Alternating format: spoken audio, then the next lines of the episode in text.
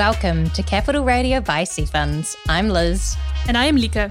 And in this podcast, we demystify the world of private equity and venture capital. As a globally active fund placement agency, every day we meet interesting people from all over the world. We want to share their stories with you. Our guests are experienced investors and fund managers that will tell us what it takes to enter the black box of private equity.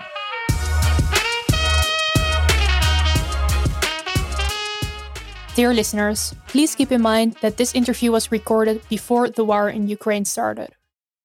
Today's guest is Jorrit Dingemans. Jorrit is currently managing one of four teams in the private equity department of FMO, the Dutch Development Bank. FMO holds a portfolio of 197 investments, of which Jorrit's team overlooks a portfolio of 75 investments in funds and co investments spread over Asia and Eastern Europe.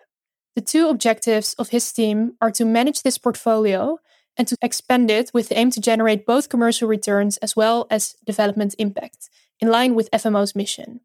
In over 15 years at FMO, Jorrit has invested in financial institutions and soy traders in Latin America, ports and mines in Africa, and funds and corporates in Asia and Eastern Europe. And before FMO, he developed and built wind farms for the Dutch utility company Eneco Energy. He holds a Master in System Engineering, Policy Analysis and Management from Delft University in the Netherlands. Welcome, Jorrit. Thanks so much for joining us. Uh, let's kick straight off. You studied at the Technical University in Delft and had more of a technical background with um, developing and building wind farms.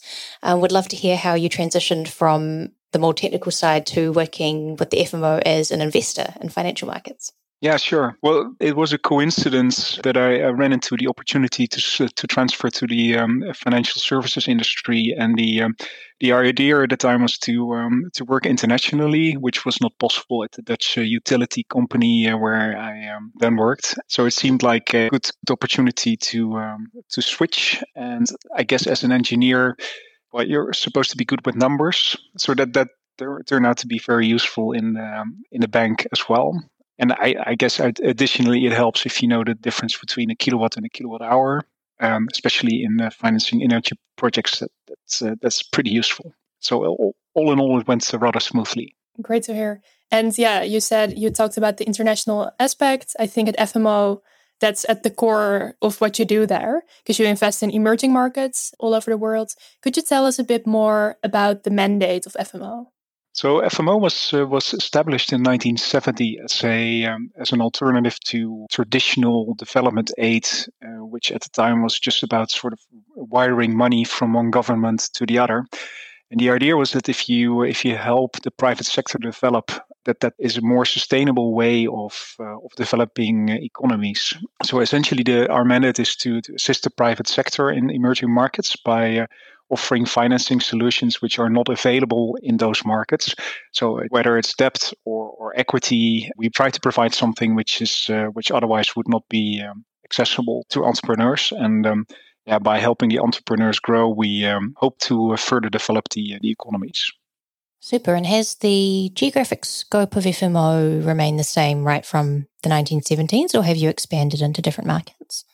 Um, well, we've not expanded into different markets. We sort of uh, limited the amount of markets where we were um, present. So, for example, at at the time, uh, we were also still doing business in places like Russia, Brazil, Mexico, Kazakhstan, and China.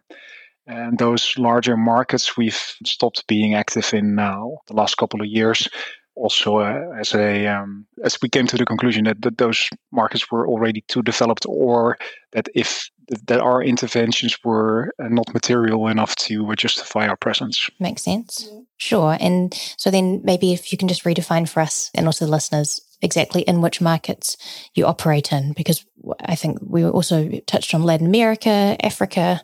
Are you also which countries in asia so we're active in, in 84 different countries. Okay, so don't list them all then. Um, no, yeah, it's probably so. I'll, I'll keep it a bit a bit broad.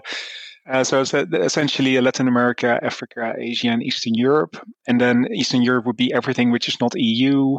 And, and big pockets of exposure are traditionally we have in Africa, but also in India, Turkey, Argentina, those those types of markets. The do's and don'ts of investing in those areas and whether you know, in certain countries there are yeah, I'm sure there are cultural aspects or parts of the economy that you need to be be mindful of. Yeah, are there do's and don'ts for the geographies that you invest in? Yeah, there there absolutely are. we found that the hard way, oh, yeah. and uh, bumped our noses a couple of times. Um, so I'll, I'll, I'll stick to the to the equity part, and I'll I'll, I'll start with the do's and and uh, bear with me. They may sound a bit like like kicking in open doors, but they're they're very true. So I guess the, one of the best recommendations that I would give any investor investing into emerging markets is to try to to invest into a business that that that exports. So the biggest risk in these markets is basically the depreciation of the local currency, which really hits into your um, which hits your return and we found out that the only sort of uh, hedge you can find against that is, is if you if you invest into an exporting company. Yeah, we found that to be very true uh, in, in, in multiple instances, and also the contrary that we invested in a in a company which was largely dependent on local currency revenues, and then yeah, in the end we got hit. So so, so the do automatically is also a don't when it comes to uh, to those um, those types of businesses. And the, the only other mitigant is if if if you have a, a, company that grows faster essentially than the depreciation of the local currency. So that would be the second do. Uh, yeah, find invest in a company which is scalable and the don't flip side to that is that we've also uh, a certain moment invested into into a factory which was essentially up to its capacity already. So they were at 99%. And then uh, once we were in there, we, we realized that there was no way to further grow the business without making substantial uh, new investments. So scalability of the underlying business is, is extremely um, important. And then I guess that the third do would be, and, and it's also a textbook example, but but sometimes we tend to forget it. It's it's about thinking what what is the inherent compet- competitive advantage of the underlying business. And maybe I, I can give an example there. Uh, we invested into a um, crusher, sunflower oil crusher in, in Ukraine, and it's located next to a deep sea port. And that gives it a strategic advantage over crushers which are more located inland and it, it, it, sounds like an open door, but it turned out to be uh, crucial in um, in the success of the investment. Yeah, while obvious, still good to sometimes state the obvious. And I guess uh, two more on, on on the don't side. We we found out it's probably good if you're investing to to shy away from capex heavy uh, investments because that's in the end, it, it, it usually um, makes it more difficult. It's not it's not impossible, but it, but it certainly um, hampers the, uh, the, the growth possibilities of an investment. And the last one that I would mention is that if if you get into a company, yeah, make sure you can also exit the company. And that's also stating the obvious, but but still we've seen so many funds, but also ourselves taking minority positions in in, in companies where in the end, the the owner was never intending to uh, to to exit at a certain moment in time. So you, you can get in, but you can never get out. And the only way you get, can get out is, is by selling back the shares to the to the owner, which is always at a discount to the fair value. So if you get into a company, think about how you can get out, and ideally through a, a control position. And yeah, like I said, we we found out the hard way that um, that often is true. All valid points. And next to kind of the financial business do's and don'ts that you mentioned, have you also encountered cultural aspects of doing business all around the world in in different cultures? And do you have some interesting examples there as well? Yeah, so have, having worked in, in Latin America, Africa, Asia, and Eastern Europe, you you obviously see see cultural differences. I, I guess my my main learning point has been over the years that that the uh, traditional open and direct Dutch approach probably is not so successful.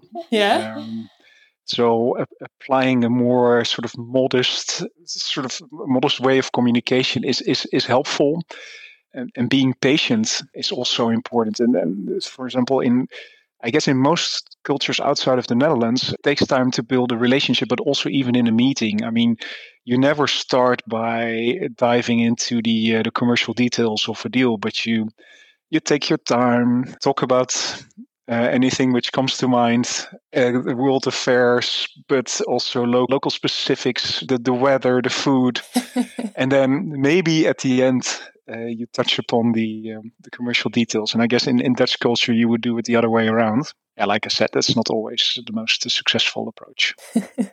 Funny Interesting to hear. And Jorrit, you, you also mentioned that you believe in alternative structures of funding, which I think has been a bit of a, a new development at, at FMO as well, uh, specifically managed account structures. Could you please explain what this is and why you believe that this is better than a traditional funding structure?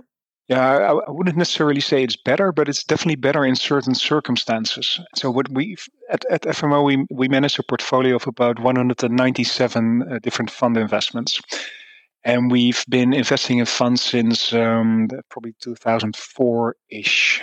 So we've we've by now seen a lot of emerging markets private equity funds through their life cycle, and we've we've sort of seen what what can go right and what can go wrong. Um, and the traditional fund model isn't always the best the best model. It, it works really well if you've got a, an established fund manager who, who can fundraise, who can who's successful in, in raising the second and the third and the fourth um, fund vintage. And, and as long as the uh, uh as the IRRs are, are attractive to investors, it's it's all fine. But especially in cases, for example, where you have a, a starting fund manager who's having difficulties to, to, to fundraise, then then a managed account structure may be more more uh, interesting. And the, the way that we've sort of structured these types of instruments is that we we uh, come into contact with with a, with a team who is sitting on one or two deals that they really want to do, but they're saving it because they they they're waiting for the, the fundraise to become successful and raise a fund, and that, and they're struggling with that. And at a certain moment in time, the, uh, the, the liquidity dries up and and then they're stuck. So in, in two instances or two and a half, I should say, what we basically did is we we set up a, a fund structure with one LP, be, being ourselves, and we uh, we funded the first investment with the team. The the interesting part for us is that that we basically get access to good deal flow without uh, having to pay management fees over over committed not invested amounts. And we have control in in the sense that, that if if if we if, if the fund manager identifies a, a, next investment then we can either fund it through the structure or we don't. Uh, so so you eliminate the blind pool risk. So it, it, it, works well on our side. And also for the for the team it's nice because they they get to build up track record by really really investing uh, albeit for, for only one lp uh, but they get access to to management fees, which which they can uh, use to build a team. They uh, they build up a track record, which in the end um, benefits the the fundraising efforts, and um, and they get access uh, to carry it. So it may even be uh, economically very interesting. So we're we're experimenting with this uh, this instrument more and more. It's also a lot of work, to be honest about that, but yeah, for now it, it seems to um, that the the work um, the benefits outweigh the the additional effort. Great. And and you know, does the due diligence process differ then? Is it more intensive for this managed account? So I can imagine you already have the visibility on, say, the one or two deals they have in the pipeline that they haven't been able to action upon. So you can really go and I guess really assess the quality of the underlying deals. But in other ways, does the process differ between that of a blind pool fund investment? Yeah, it, it, it, definitely differs because in, in a blind pool situation, we would not engage ourselves with the, uh, the uh, due diligence and fully delegate that to the fund manager. In the case of managed accounts, given that we we would be providing the majority of the funding to the underlying deal, we would also want to participate 100% in the in the due diligence, including site visits and, and doing all the all the necessary checks. So it, it, it is definitely more intensive, but at the same time, you also get a much better idea of what you're stepping into. Absolutely. And perhaps you have an example of an investment in a managed account or one of one of the two that you're able to share with us? Yeah, it's actually the uh, the sunflower oil uh, seed crusher in, yeah, in yeah. Ukraine that I mentioned earlier. Nice. Um, which we did uh, through a managed account structure. Excellent. Okay, Jorrit. So, as a DFI active in so many emerging markets, we know that you have an impact in a lot of countries. Can you explain what your impact goals are? Uh, yes, absolutely. So it's, it's a good question. Um, I guess it starts off with it, creating development impact is at, at the core of what we do. So essentially, anything we do, all our investments that we uh, that we do, they should contribute either to growth in jobs, combat climate change, or reducing inequalities, or a combination of those uh, those items. So that means that for every fund investment that we do, for example, we, we include reporting requirements on these indicators in the documentation. What it boils down to is that as a development bank, we in everything we do, we need to be able to justify that, that we contribute to our vision, which is to build a planet where 9 million people can live well in 2050. And a bit of a, a separate question, maybe more on FMO as a company and as a development finance institution. The feedback that we often receive from other DFIs is um, that they would also like to come on board if there is another DFI on board. So our vision is that all the DFIs, at least in Europe, are very, uh, very well connected. We were wondering how do those relationships look like? For example, between FMO um, and DEG, Bio, um, and Proparco. How does that look like? Yeah, I, I can only confirm your observation. We um, in, in the end, the number of uh, investment professionals which which are doing the investments into the, into funds, for example, in emerging markets, at the different DFIs are all the same people.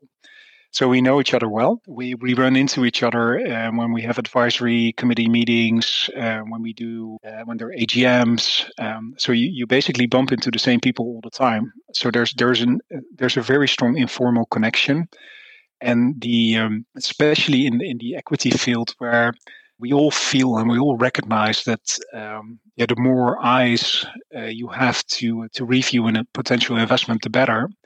So we we we, we tend to um, informally discuss a lot, and we try to team up as much as possible as well. In, indeed, if you, if you've got one DFI convinced to be the anchor in your fund, uh, there's a high likelihood that others will will follow. So it's very informal. It's not uh, formalized. Yeah, so everyone still does their own individual due diligence, right, on the on the fund and company. Interesting. And then, in that sense, um, you know, what does a typical day in your life at FMO look like? Is it really, really different every day, or um, do you kind of block out specific periods of time for kind of recurring activities? So in, in, in my case, the um, a lot of the day I'm involved with um, managing the team. I had a team of uh, of eleven people and that, that's quite quite a large group. So there's a lot of day-to-day activities, which um, I think 50, at least 50% of my time is uh, is involved with with managing the team. I guess the other 50% is is split between um, in, in investment work. So basically reviewing portfolio reports, but also investment proposals, um, being on the um, internal committees that review investments, and then there's there's an there's an element, say, in internal matters, which um, uh, FMO being a growing organization is is also an, um, uh, requires a material um, amount of my time. Sure, and the way you know I've heard the saying in the Netherlands is is uh, the question of like what gives you energy. So I guess what what's your favorite aspect of the things you've said? Is it the reviewing the portfolio companies, or are you really enjoying I guess managing the team? What gives you the most energy? So there's definitely there's two things. The uh, managing the personal development of the people in my team is something that I got, get a lot of energy out especially uh, seeing them grow, putting them in situations where they get tested and then uh, can sort of um, outperform their own ambitions. That's that's one, and the and the other one, of course, the interaction with counterparts in the emerging markets. So unfortunately, that that has been very limited over the last two years. Or at least it's been virtual, but not uh, not on the ground. But we uh, slowly uh, traveling is picking up again. So I'm really looking forward to to my next trip. Yeah, let's let's hope that traveling will be will be possible again soon. And thank you very much for giving this overview of your job and I think also the developments that FMO is going through. So as a final question, in what ways do you hope to see FMO develop in the next 10 years? Ah, that's a very uh, big question. yeah. any views on this or any yeah, no, small and, things, and, big things? I, th- I, think two two things. So I, I, I hope that FMO can can further grow to become an in, in, in a leading impact investor in for emerging markets. I think we're we, we have the uh, the foundations to to do so, but basically built on our experience, but also built on a on a fantastic group of people in the organization and our uh, 40 years plus experience. Um, so so that's one but at, at the same time in, in, in a growing organization it's also um, over, over time you lose uh, you lose flexibility and, and, efficiency somewhat firepower so i hope that that um, that fmo will be able to to achieve this without sacrificing on, on things like efficiency and uh, so if we if we manage that so growing while staying effective and important, uh, I think we've, we've done really well. So, so that would be my uh, my ambition. Nice, great, cool. So this this was the first part of the interview, Jorrit.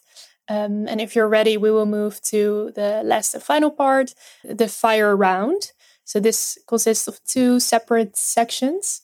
The first section is a couple of short questions, and we would like you to answer just the first thing on top of your mind that comes to mind. And the second part, Liz, Liz will shortly explain after that. Um, so if you're ready, we will get started. It's absolutely okay, fine. Yeah. All right. What is your morning coffee order? Black coffee. Nice. And if you could have one superpower, what would it be? Flying. Cool. And what book are you currently reading? Bullshit Jobs. And what about three traits that make a successful LP? Experience, helicopter view, and modesty.